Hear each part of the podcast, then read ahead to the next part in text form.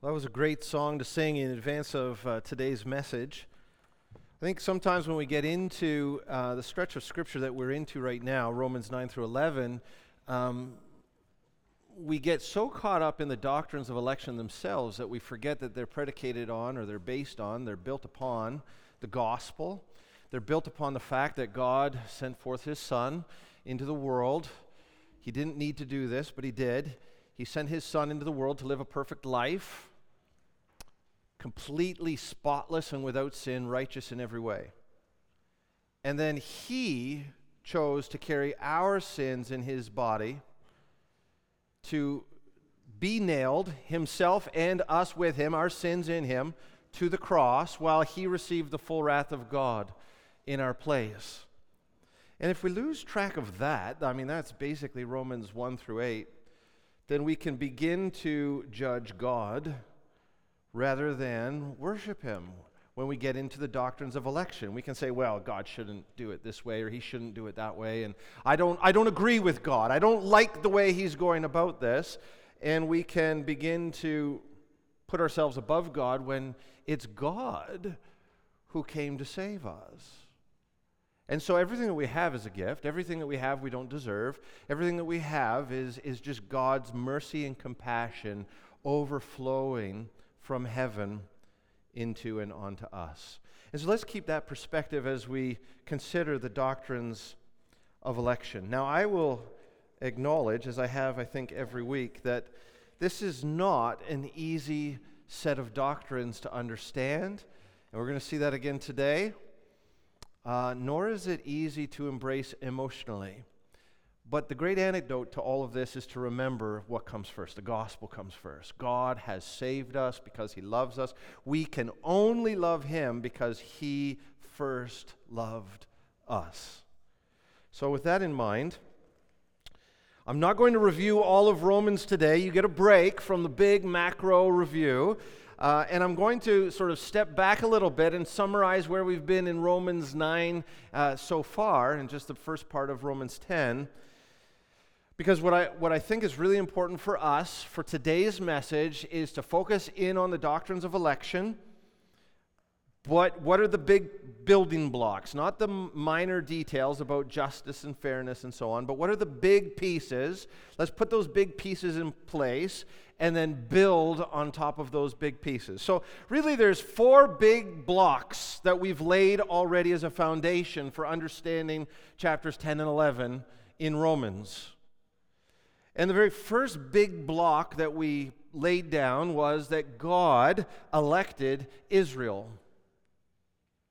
And, he elected Israel as a nation, he elected Israel as a group, uh, and he has not ever chosen another nation the way he chose Israel. There is no other nation, no other group in the history of the world that has been chosen by God the way God chose Israel. God is or God, Israel is God's chosen nation, and he cut a covenant with the nation. And I think that's just really helpful for us to keep our mind on that this week and next week, especially, especially next week, but there is no nation that God has chosen or elected the way He has elected Israel. He hasn't entered into a relationship with Canada the way He entered into a relationship with Israel. He has not entered into a relationship with the Netherlands the way He has entered into a relationship with Israel. He has not entered into a relationship with uh, the United States, that might be news to some of them, the way that he entered into a, a, a relationship with Israel. Israel is God's chosen nation. That's it.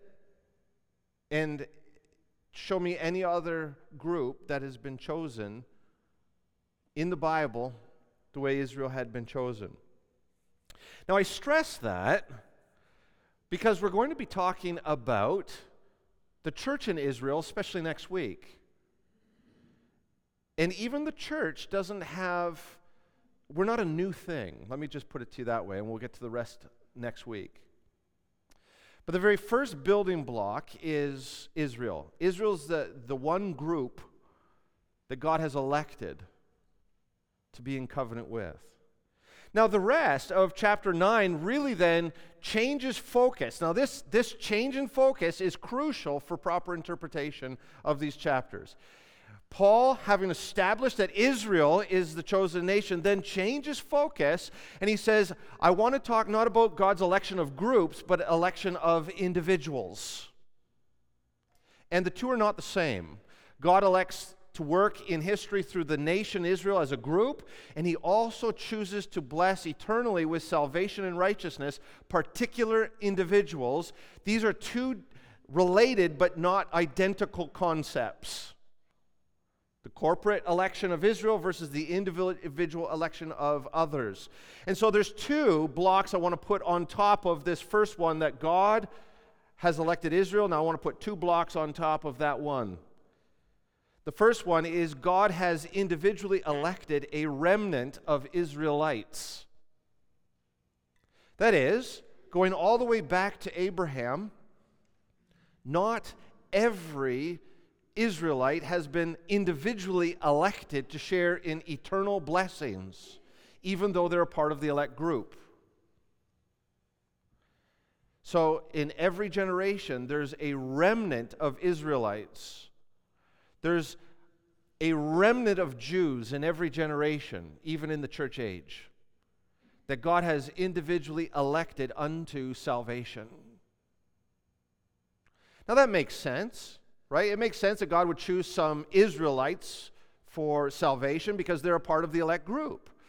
Now, we might want to talk about justice and fairness, about what about the rest of the Israelites that are not individually elected, but we've done that already, so you'll have to go back and listen to that. But what's unexpected, although it is prophesied in the Old Testament, but what is not intuitive is that God has, and this is the third block that we talked about, God has also elected some Gentiles for this very same individual salvation. We're not a part of the elect group, but God has chosen some who are not a part of the nation of Israel to share in the covenant blessings that God promised to Israel and has given to the remnant of Israelites, individually elected. Now, what is a Gentile? I haven't defined Gentiles, and I'm sorry about that. If you're not sure what a Gentile is, a Gentile is any person who is not a Jew. So if you're not Jewish, if you're not an Israelite, then you're a Gentile. That I'm a Gentile. And, and, and most of us are Gentiles. There may be a couple Jewish believers here. I know of one. So, as a Gentile, I'm, I'm outside of the group that God has elected for blessings. Nevertheless, God has individually elected me and individually you, and we get to share individually in the same blessings that God has reserved for those individual Israelites that form the remnant that receive his blessing. And that, that's not intuitive because we're not even a part of the elect group. But that's the third block. The fourth block, which now is dealing with the non remnant Israel. So we're, we're now shifting back. And in these chapters, Paul's going back and forth. Now we're looking at individually those who are not part of the elect remnant within Israel. So Israelites or Jews that are not a part of the remnant that receive eternal salvation. And what Paul said of them is he says they've stumbled over the stumbling stone. That is, being part of the elect group, they thought that being a part of the elect group was sufficient for their individual salvation and blessing. And Paul says, You've got it all wrong. It's not about being a part of that group. Because even Gentiles have been put into, uh, into God's covenant blessings. And, and the, the non remnant, some Jews who have tried to earn their righteousness and salvation by works have stumbled over the stumbling stone. They thought if we just keep the law that God gave us through Moses, then we will be saved for eternal life. Now, they're not totally wrong, except that nobody has kept the law perfectly except for one Jew. There's only one Jew and also one human being who's one and the same person who has ever merited salvation, eternal life. there's only one man who's saved by works, and that is Jesus Christ himself, because he didn't sin. So the rest of Israel, and Paul, this what makes these chapters confusing. Paul will talk of this non remnant Israel, those in that group of individual Israelites that are not part of the remnant that are saved. He will refer to them corporately as Israel. So, Israel, and by that we mean non elect individuals that form up the nation of Israel, not, not including the remnant of individual Jews who have been saved, have tried to earn their place in God's kingdom by keeping the law. And Paul says no one can earn a place in God's kingdom that way because we have all sinned. Now, if that is clear, then we're ready to move on. I'm tempted to do a Q&A right now, but that's what we've established. So, okay, let's just try and do it, do it really quick. God has elected one group. This group is the nation of Israel. He's going to save the world through this group. He has chosen some individuals in that group, which we call the remnant, to receive individual eternal life and righteousness, which we call salvation. He has also chose Gentiles who are not a part of that elect group to receive the same blessing that the remnant of Israelites gets, that is eternal life and salvation. The rest of Israel, who is not a part of the remnant, that have not been individually elected for salvation, they've tried to earn God's favor by the things that they do. Therefore, they're cut off from Christ, and if cut off from Christ, cut off from God. That's what we've done so far. This is why I've stressed at the beginning you can't miss a week. And you have to maybe even go back and listen to the sermons again. I've had to do that. Uh, because if I'm going to be consistent up here, I have to know what did I say last week? So you might have to go back and listen to all these again. This is not easy to understand. Having said that, with all of that in mind, let's read today's passage. It's pretty much all of chapter 10. Would you open to Romans chapter 10? And as you're finding your place, please stand. I'm going to start reading in verse 4 right through to the end of the chapter in verse 21. This is the Word of God. For Christ is the end of the law for righteousness to everyone who believes. For Moses writes about the righteousness that is based on law that the person who does the commandments shall live by them. But the righteousness based on faith says, Do not say in your heart, Who will ascend into heaven? That is to bring Christ down. Or who will descend into the abyss? That is to bring Christ up from the dead. But what does it say? The word is near you, in your mouth and in your heart. That is the word of faith that we proclaim. Because if you confess with your mouth that Jesus is Lord and believe in your heart that God raised him from the dead, you will be saved. For with the heart one believes and is justified, and with the mouth one confesses and is saved. For the scripture says, Everyone who believes in him will not be put to shame. For there's no distinction between Jew and Greek, for the same Lord is Lord of all, bestowing his riches on all who call on him. For everyone who calls on the name of the Lord will be saved. How then will they call on him in whom they have not believed? And how are they to believe in him whom they have never heard? And how are they to hear without someone preaching? And how are they to preach unless they are sent? As it is written, How beautiful are the feet of those who preach the good news. But they've not all obeyed the gospel. For Isaiah says, Lord, who's believed what he has heard from us? So, faith comes from hearing, and hearing through the word of Christ. But I ask, have they not heard? Indeed, they have. For their voice has gone out to all the earth, and their words to the ends of the world. But I ask, did Israel not understand? First, Moses says, I will make you jealous of those who are not a nation. With a foolish nation, I will make you angry.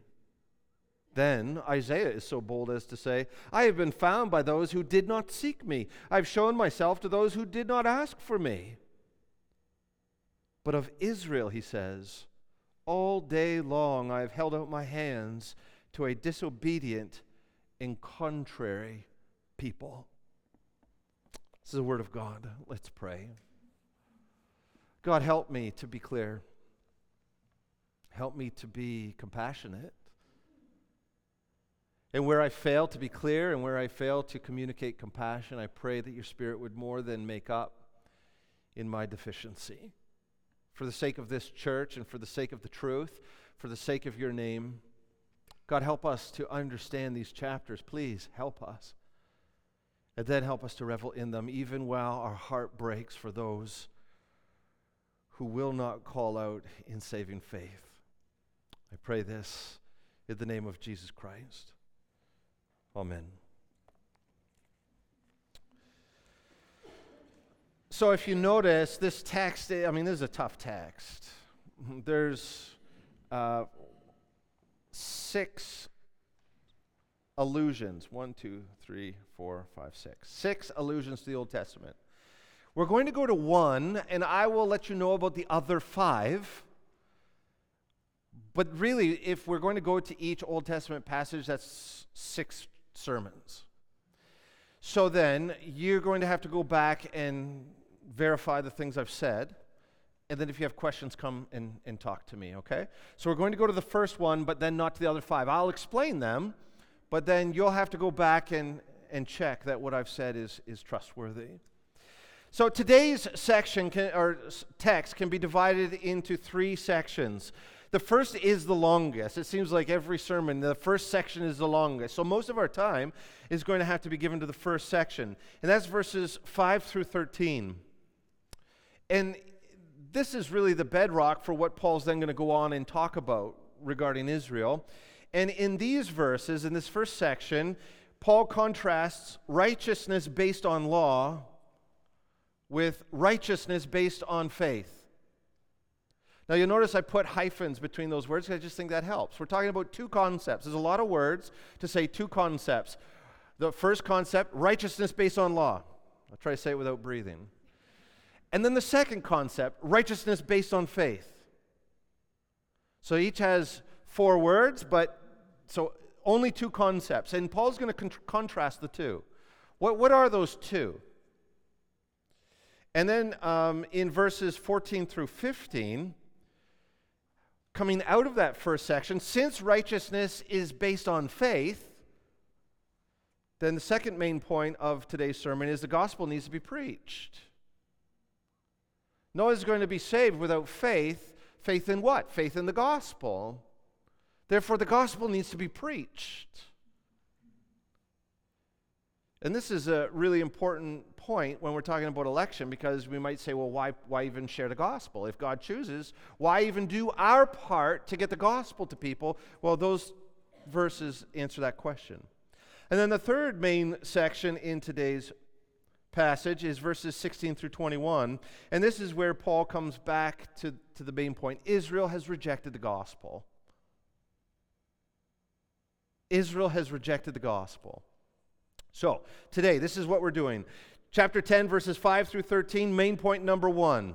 Paul's going to contrast righteousness based on law with righteousness based on faith. Point number two, Romans 10, 14, and 15. The gospel needs to be preached.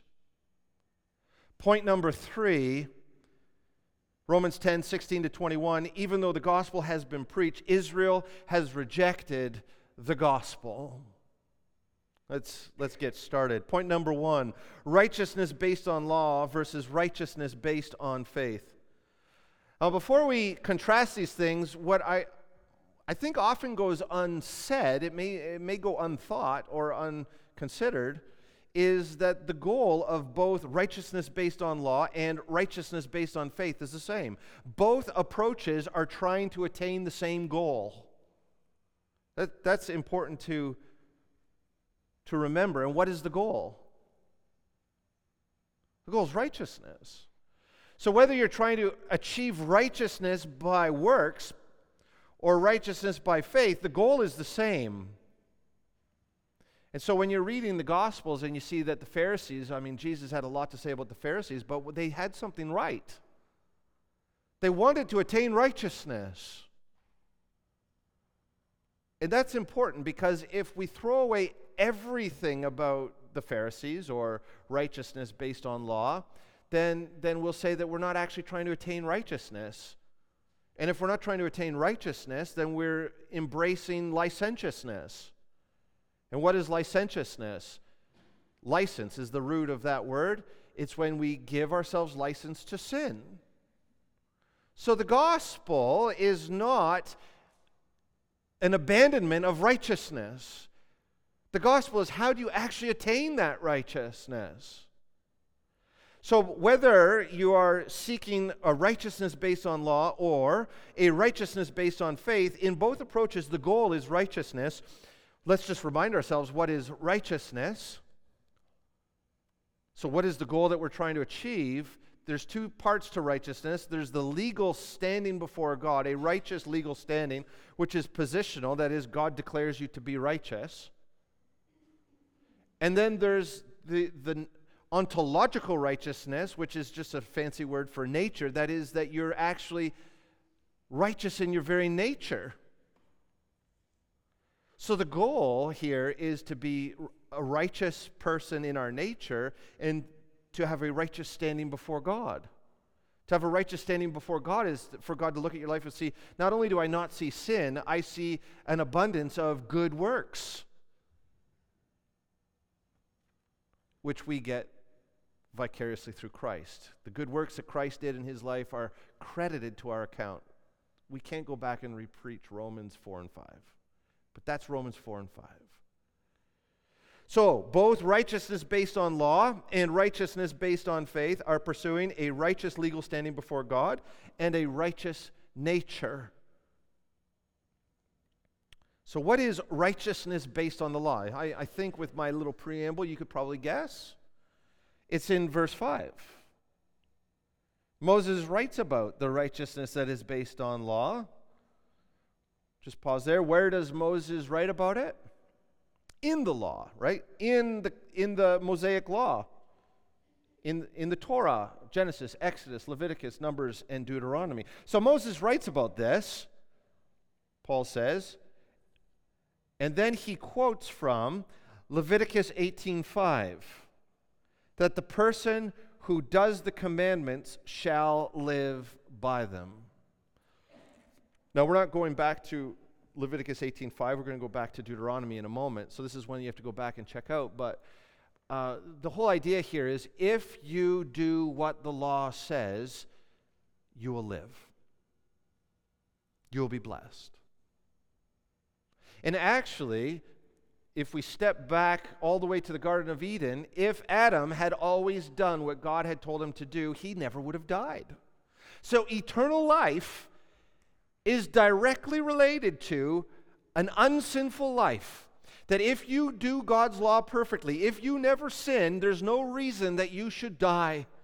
Because death is the wages for sin. It's not the natural uh, expectation of a human life, except we've all sinned, so we all die. So the righteousness by law says you're trying to attain righteousness, and with righteousness comes eternal life. If you keep the law, you will attain eternal life. Right? Do you see, do you see how that goes together? Which means, let's just, small aside to illustrate the point. So, this is an illustration. If we had not killed Jesus, he never would have died as a man. He'd still be alive today. There's no reason for Jesus Christ, the man, Jesus of Nazareth, the son of Mary and Joseph, to die because he never sinned. So he would not have grown old. He would not have died of old age. He would not have died of cancer. The only way for him to die was for us to kill him. And so we killed a man that need not die because he kept the law. Those who keep the law will live. That's just a, a, a fact, that's a gospel truth. But here's, here's the problem with that who has kept the law? So Paul is pointing out to, to those who would seek a righteousness by law, that's fine. You want to you want to go down that road? Fine. But who's kept the law? So, keeping the law will never work because at some point in your life, even if, let's say, starting now, from now until the end, let's say, like, by God's mercy, God strikes me dead in the next second, and from now to then, I don't sin, which I probably will. So, just starting now, even that doesn't undo a lifetime of sin before. So, this whole approach to righteousness is flawed, it's impossible. Who's ever been obedient to obtain eternal life. Whoever has lived sinless perfection, no one but the Lord Jesus Christ. So that's, that's one option. Go for it if you want it. But you will die because you've broken the law, and then you'll stand before God, and you will not be considered righteous by God, and you will be condemned. That's option one. Option two is righteousness by faith. And Paul, for the rest of this passage, is going to try and tell us what righteousness by faith is, which is really a review of Romans. So this is really uh, difficult to exegete, to explain. Exegesis just means to explain the scriptures. It is very difficult to explain, except if we remember we already ha- know all of this. This is a review. This has already been done in the book of Romans. So even though it seems complicated, it's, it's not new information to us. Now, Paul begins when he's going to treat righteousness by faith by telling us what righteousness by faith is not. And I'll give you the answer, what righteousness by faith is not, so that we can understand this a little bit more clearly. Righteousness by faith is not tricky. God is not trying to trick us. And this is the accusation that could be leveled against Paul, right, by the Jews. Like, righteousness by law is so much easier to understand. Do what is right, you'll be rewarded. Do what is wrong, you'll be punished. And Paul says, well, fine, go righteousness by law, you'll die and you'll be condemned. And then, but the accusation is, well, you're trying to tell us something that's, that's kind of tricky to understand. It's hidden from us. I, I, I think you're sort of hiding it from us. And that's where he starts. He says, I don't want anyone to accuse me of hiding the truth of how you can attain righteousness. And that is uh, verses 6 through 8. So let me read those verses. But the righteousness based on faith says, and then he's going to paraphrase and add to Deuteronomy 30, verses 11 to 14. Do not say in your heart, Who will ascend into heaven? that is, to bring Christ down, or who will descend into the abyss, that is, to bring Christ up from the dead. But what does it say? The word is near you, in your mouth and in your heart. That is the word of faith that we proclaim. Now, these verses cause me so much trouble. I just want to tell you that. They, they, they just don't, there must have been an easier way to say this, Paul. This is not an easy way to make your point. But he's inspired by the Holy Spirit, so who am I to judge? But do not say in your heart, Who will ascend into heaven? That is to bring Christ down. Or who will descend into the abyss? That is to bring Christ up from the dead. Well, let me ask you who has accused God of that? Or who has said that? Who's going to go up to heaven to get Jesus? Who's going to go down into the pit to, get, to bring him up from the dead? Has any of you ever said that? No, no, we don't think that way. We don't talk that way. I have no idea what Paul is saying on uh, my initial read of this. So if you, you have no idea, what does this bringing Jesus down and raising Jesus up have to do? Well, if you have a Jewish mindset, it makes a lot more sense. So this is the one detour into the Old Testament that I'm going to do, and it's going to be fairly quick. Deuteronomy chapter 30, verses 11 to 14. What we have to understand is that this is a climactic moment in the Torah. So if you're, if you're an Israelite, if you're a Jew and Paul starts talking about who will go up into heaven to get it and who will go down into the abyss to retrieve him, uh, no, the word is near you. It's in your mouth and in your heart. You, that means nothing to most of us. But if you're a first century Jew, that means a lot. Because this is a climactic moment in the book of Deuteronomy. Uh, Moses has given the law to the people, or God through Moses.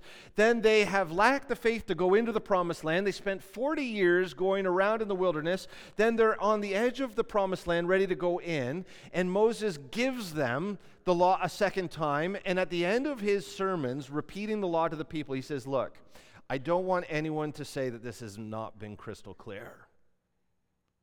I have made this, this is Moses to Israel. I have made this super clear to you. If you mess this up, it's your fault, not mine. That's basically what Moses is saying.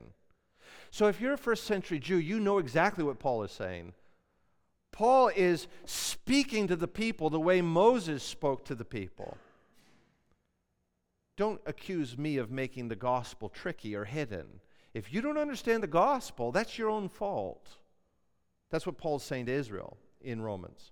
But let's just listen to what Moses says to Israel, and then we'll see what Paul says to Israel in Romans. Deuteronomy 30, verses 11 to 14. For this commandment that I command you today is not too hard for you, neither is it far off. It's not in heaven that you should say, Who will go up to heaven for us and bring it to us that we may hear it and do it? Neither is it beyond the sea that you should say, Who will go over the sea for us and bring it to us that we may hear it and do it? No, the word is very near you. It is in your mouth and in your heart so that you can do it. In other words, this law that I'm giving you and telling you to do, it's not hidden up in heaven. It's not on the other side of the Mediterranean Sea. I've given it to you. You've got a copy of it in front of you, and we're going to preach it to you. You're going to hear it, and you're going to be teaching it to your kids. This law is accessible to you. That's basically Moses' point. Now, that's why Paul starts here. He wants to say it's the same thing about the gospel. He says, the righteousness based on faith says, don't say in your heart who will go up into heaven, that is to bring Christ down, descend into the abyss, that is to bring Christ up from the dead. What does it say? The word is near you. What word? The gospel. It's been preached to you. So let me try and tie this up with a bow by p- putting my own words in Moses' mouth and then my own words in Paul's mouth. Now, these are not divinely inspired words, but I think that they'll help you to understand. Moses said to Israel, Don't you tell me that you don't know what to do and what not to do? You don't have to go up to heaven to get the law. You don't have to go across the sea to get the law. I have given you the law. It is so close that it is practically in your mouth and in your heart. You can't get any closer than that. The heart is the center of your person. That's how close it is to you. Therefore, you have no excuse. The law has come to you. Okay, that's Moses to Israel. Now, Paul to Israel. Do not tell me that you do not know the gospel. This is Paul to Israel. You don't have to go up to heaven to get it. Jesus came down to deliver it to you. You don't have to go down into the abyss to look for it. Jesus was raised from the dead to prove it to you. The gospel is so close that it's practically in your mouth and in your heart. Therefore, you have no excuse. The gospel has come to you. Does everyone see what Paul's trying to say? So, the very first thing, before he starts to talk about the gospel or righteousness based on faith, he says, I want no one, after I'm done talking about this, to say that the gospel is tricky, that the gospel is hidden in heaven, that the gospel is hidden down in some pit. Jesus Christ came from heaven to give you the gospel. He was raised from the pit to prove the gospel. It's not tricky, it's not hidden. The gospel is crystal clear. If you reject it, that's your fault. That's where Paul starts. Paul then proceeds and tells us what a righteousness based on faith is. Take a look at verses 9 and 10. If you confess with your mouth that Jesus is Lord and believe in your heart that, Jesus, that God raised him from the dead, you will be saved. For with the heart one believes and is justified, and with the mouth one confesses and is saved. For the scripture says, Everyone who believes in him will not be put to shame. That's what the righteousness by faith is.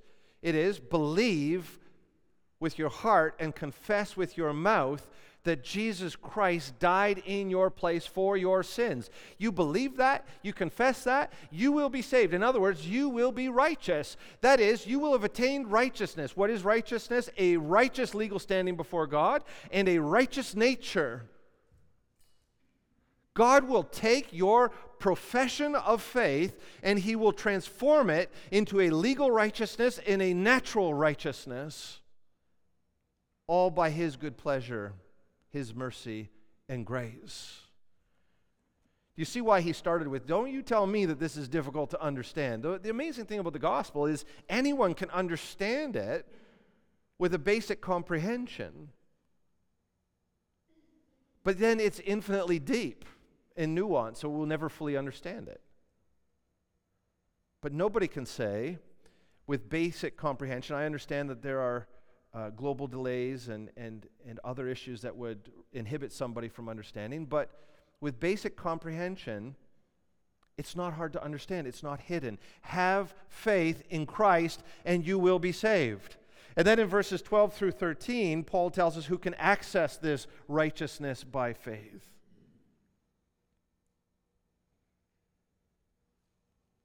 For there is no distinction between Jew and Greek. Greek is another word for Gentile, it just means non Jew. For the same Lord is the Lord of all, bestowing his riches on all who call on him. For everyone who calls on the name of the Lord will be saved. That's good news, right? Isn't this where we go? This is where we go when we're trying to teach the gospel. You just call on the name of the Lord and you will be saved. Believe in your heart, confess with your mouth that Jesus Christ died in your place, and you will be saved. That's the first point. That's the righteousness by faith. If we were to summarize then, righteousness based on law is this becoming legally and naturally righteous by keeping the law. But who has done that? Only Jesus. Therefore, anyone who tries to be righteous that way will fail.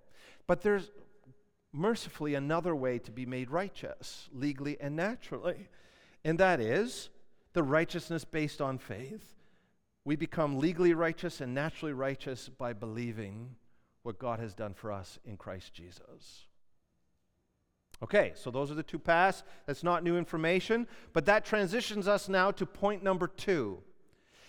If then, this is contextually the basis for these verses, if righteousness is by faith in the gospel, then we must preach the gospel. That's the point. The only way to be saved is to have faith in the gospel. Therefore, let's get the gospel out there.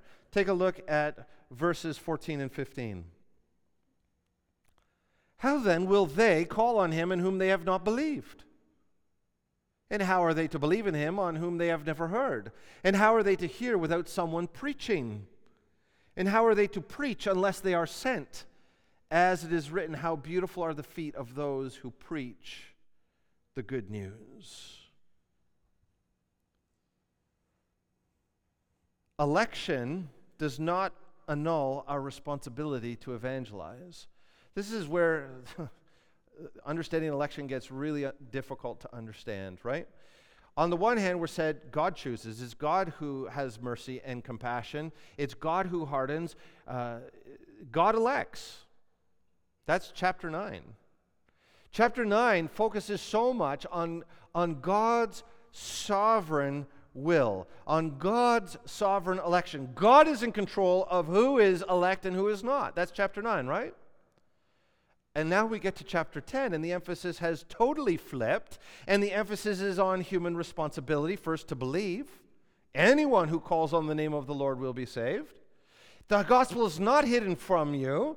You don't have to go up into heaven or down to the abyss. Jesus came to us. He was raised from the dead. If you don't believe it, that's your fault. That's what Paul says above. It's not hidden.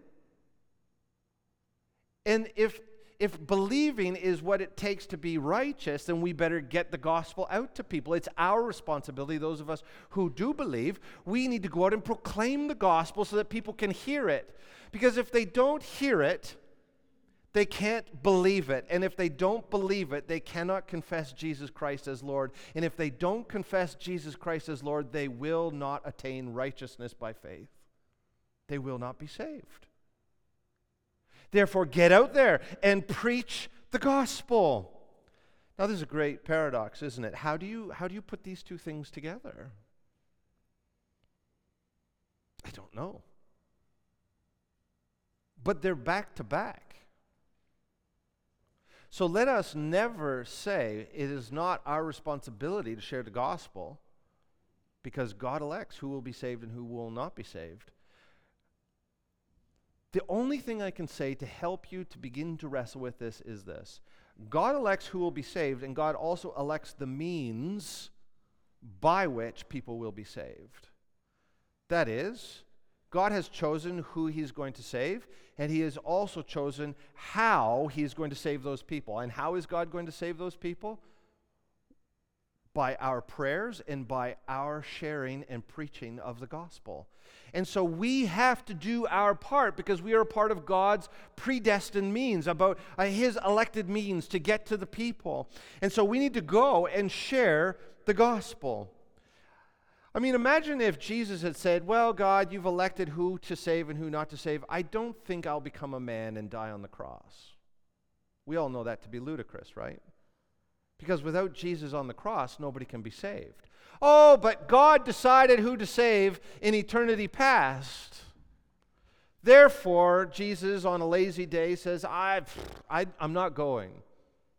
Just save the people you've chosen to save.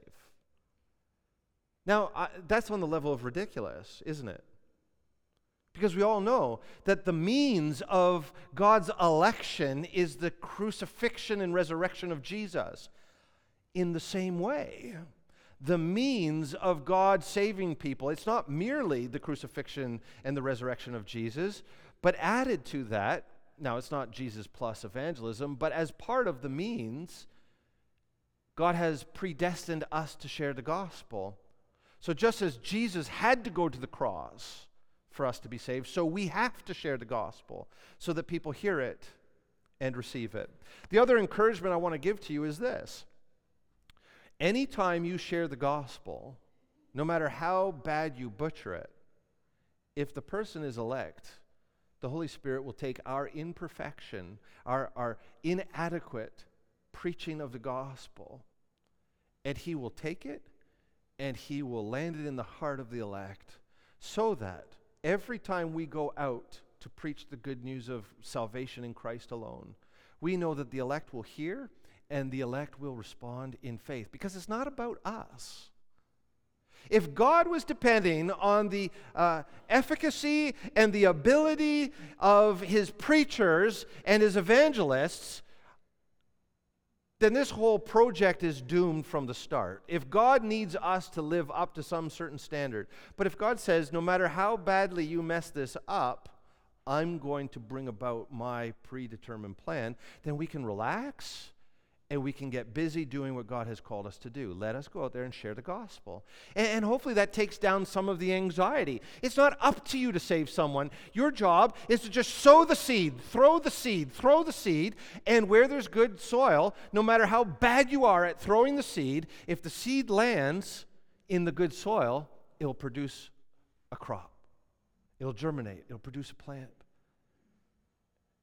And so we need to not use the, gospel, the doctrines of election to stop praying, to stop evangelism, elizing, but to actually see the great comfort there is in election to go out there and be busy evangelists. Get busy doing the work of the gospel.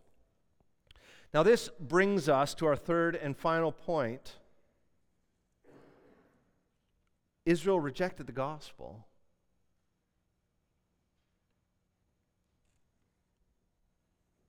Take a look at verse 16.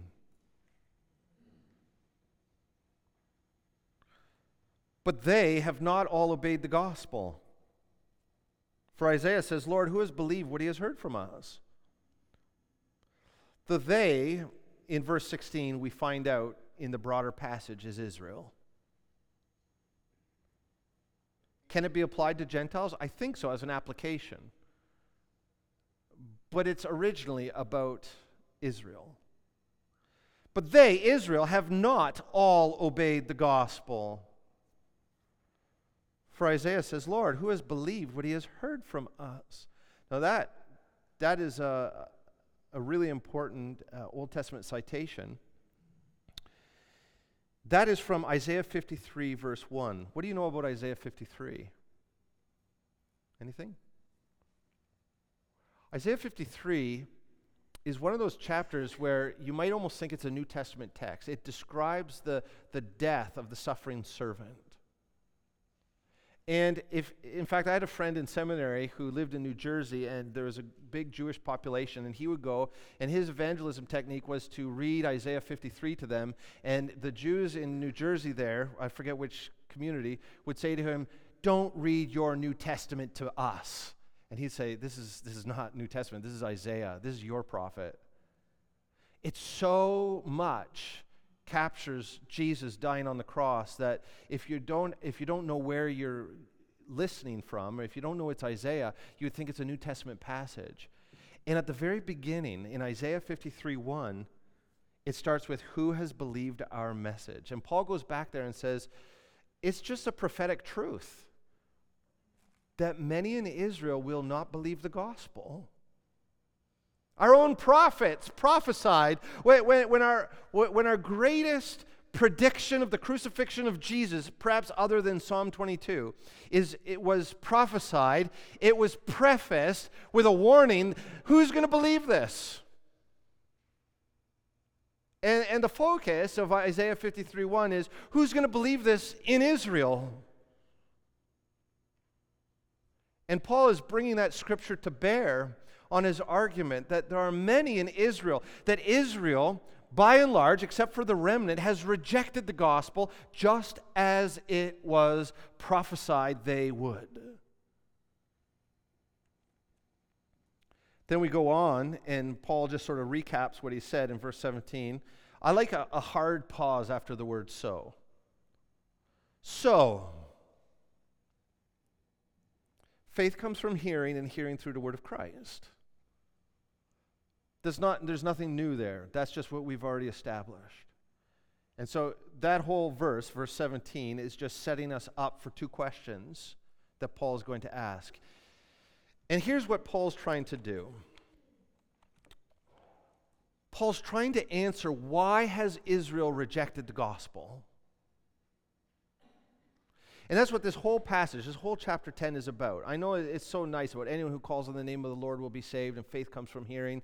And we can apply that to our own evangelism efforts, and you can take your Gentile, non believing friends there and show them that, and it, it is applicable. But really, all of that is in service to what Paul's really trying to talk about is why is Israel rejecting this gospel? Why are they choosing righteousness based on law? Why are they not choosing a righteousness based on faith? And then he turns to Israel in his letter and he says, Don't you tell me that it's not clear. Don't you tell me that you haven't heard it. You don't have to go to heaven or down into the abyss. Jesus has brought it close to you by the incarnation and resurrection. Then the next step, he says, So we better get out there and make sure that every Jew has heard the gospel. Maybe that's why they're rejecting the gospel. They haven't heard it. Faith comes by hearing, and hearing by the word of God. So, how are they going to believe if they haven't heard? And how are they going to hear if nobody preaches? And how is somebody going to preach if nobody is sent? The context of that beautiful evangelistic passage is Israel. How's Israel going to believe the gospel if we don't evangelize Israel?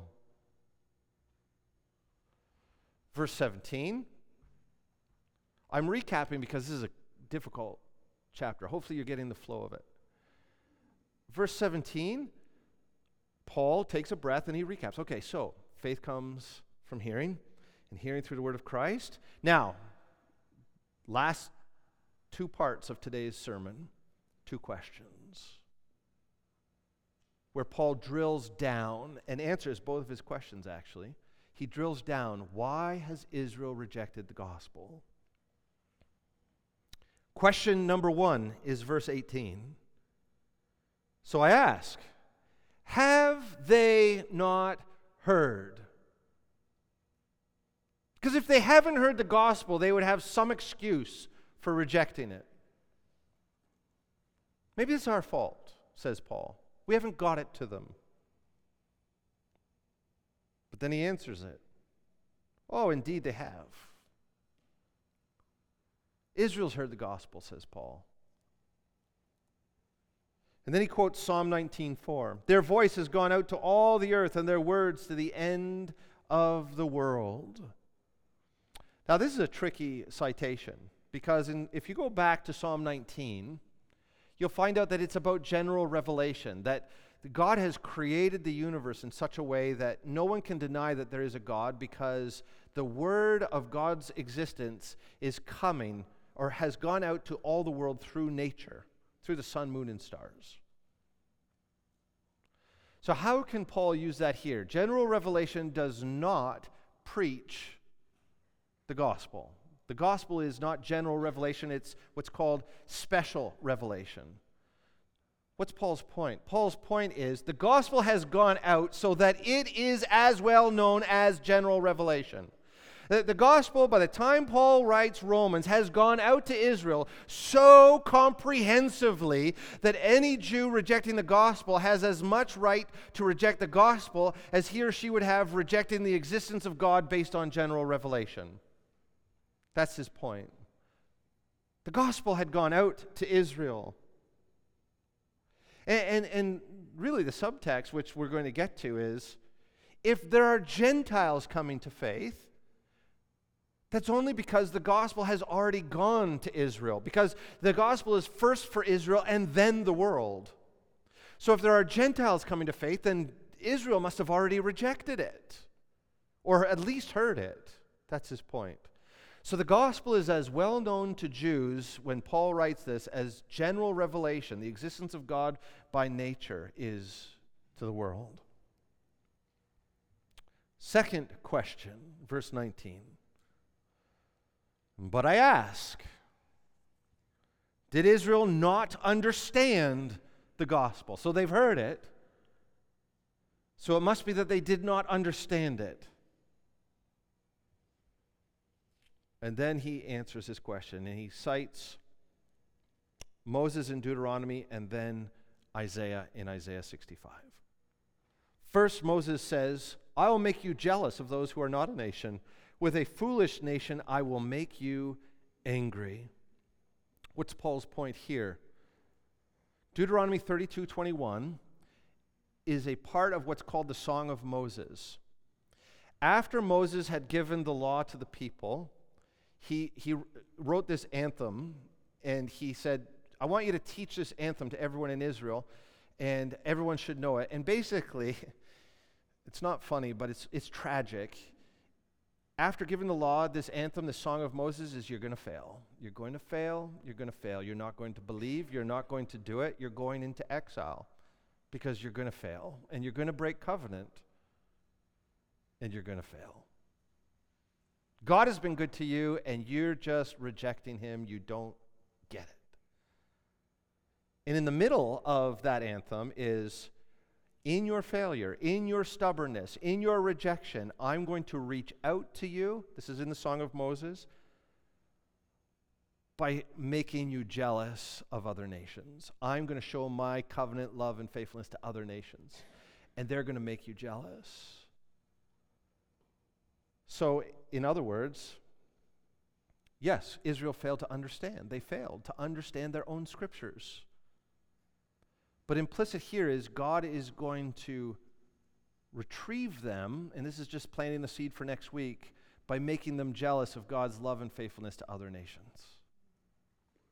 Then we go to Isaiah, verse 20. Isaiah is so bold as to say, I have been found by those who did not seek me. I have shown myself to those who did not ask for me.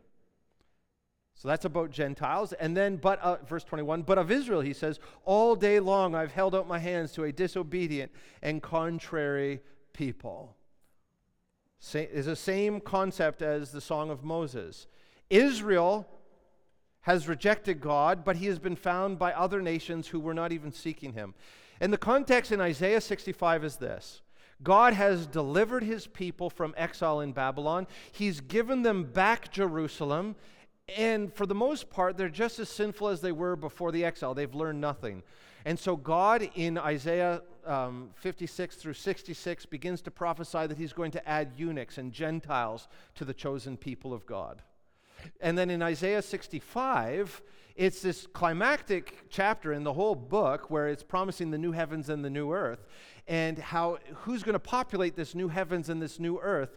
Well, there's going to be uh, people from Gentile nations, and there's going to not be some people from Israel because there's people who were not seeking me who found me, and there are some people who I've held my hands out to and they've rejected me.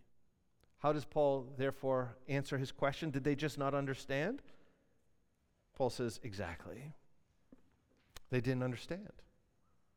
There's a veil over Israel's eyes, except for the precious elect few who form a remnant that remnant is saved, and the veil's lifted, and they believe the gospel and they're saved.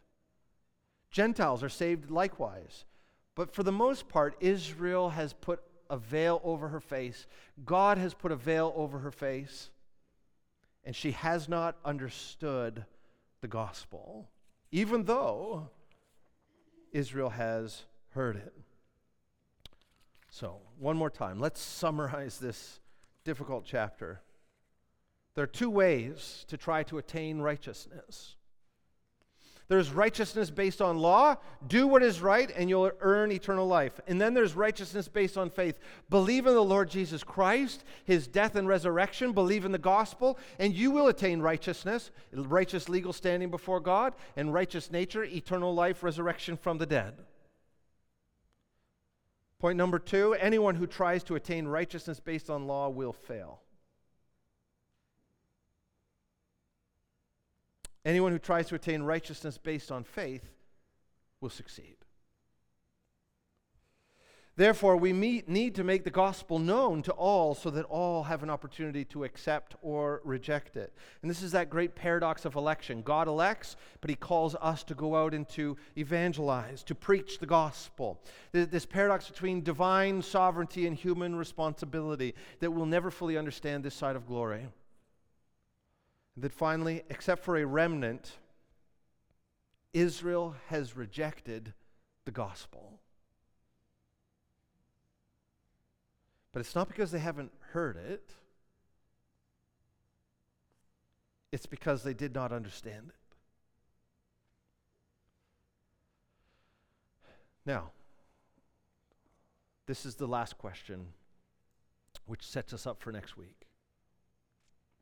What do we do with this information? There's a fork in the road. Either we say, therefore, the church replaces Israel, or God's not yet done with Israel.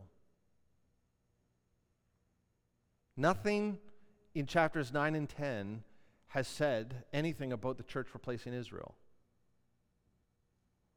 So the question I leave us with this morning is Has God rejected Israel? We know that Israel has rejected God. But is that the same thing as God rejecting Israel? Has God replaced Israel with the church?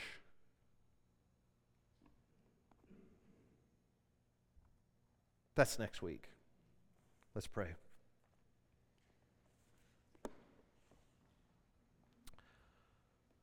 Heavenly Father, this, um, this seems like a pretty steep mountain to climb together. I pray that you would tether us all together as we climb up this and we can all wrestle with these ideas come to a place of understanding. At the very least, Lord, I pray that you would remind us all that faith comes, or righteousness comes by faith. and anyone who calls on the name of the Lord will be saved. Therefore, we must go out and share the gospel. God, help us to be your ministers of reconciliation in a dead and dying world so that many might attain righteousness by faith. In Jesus' name we pray. Amen.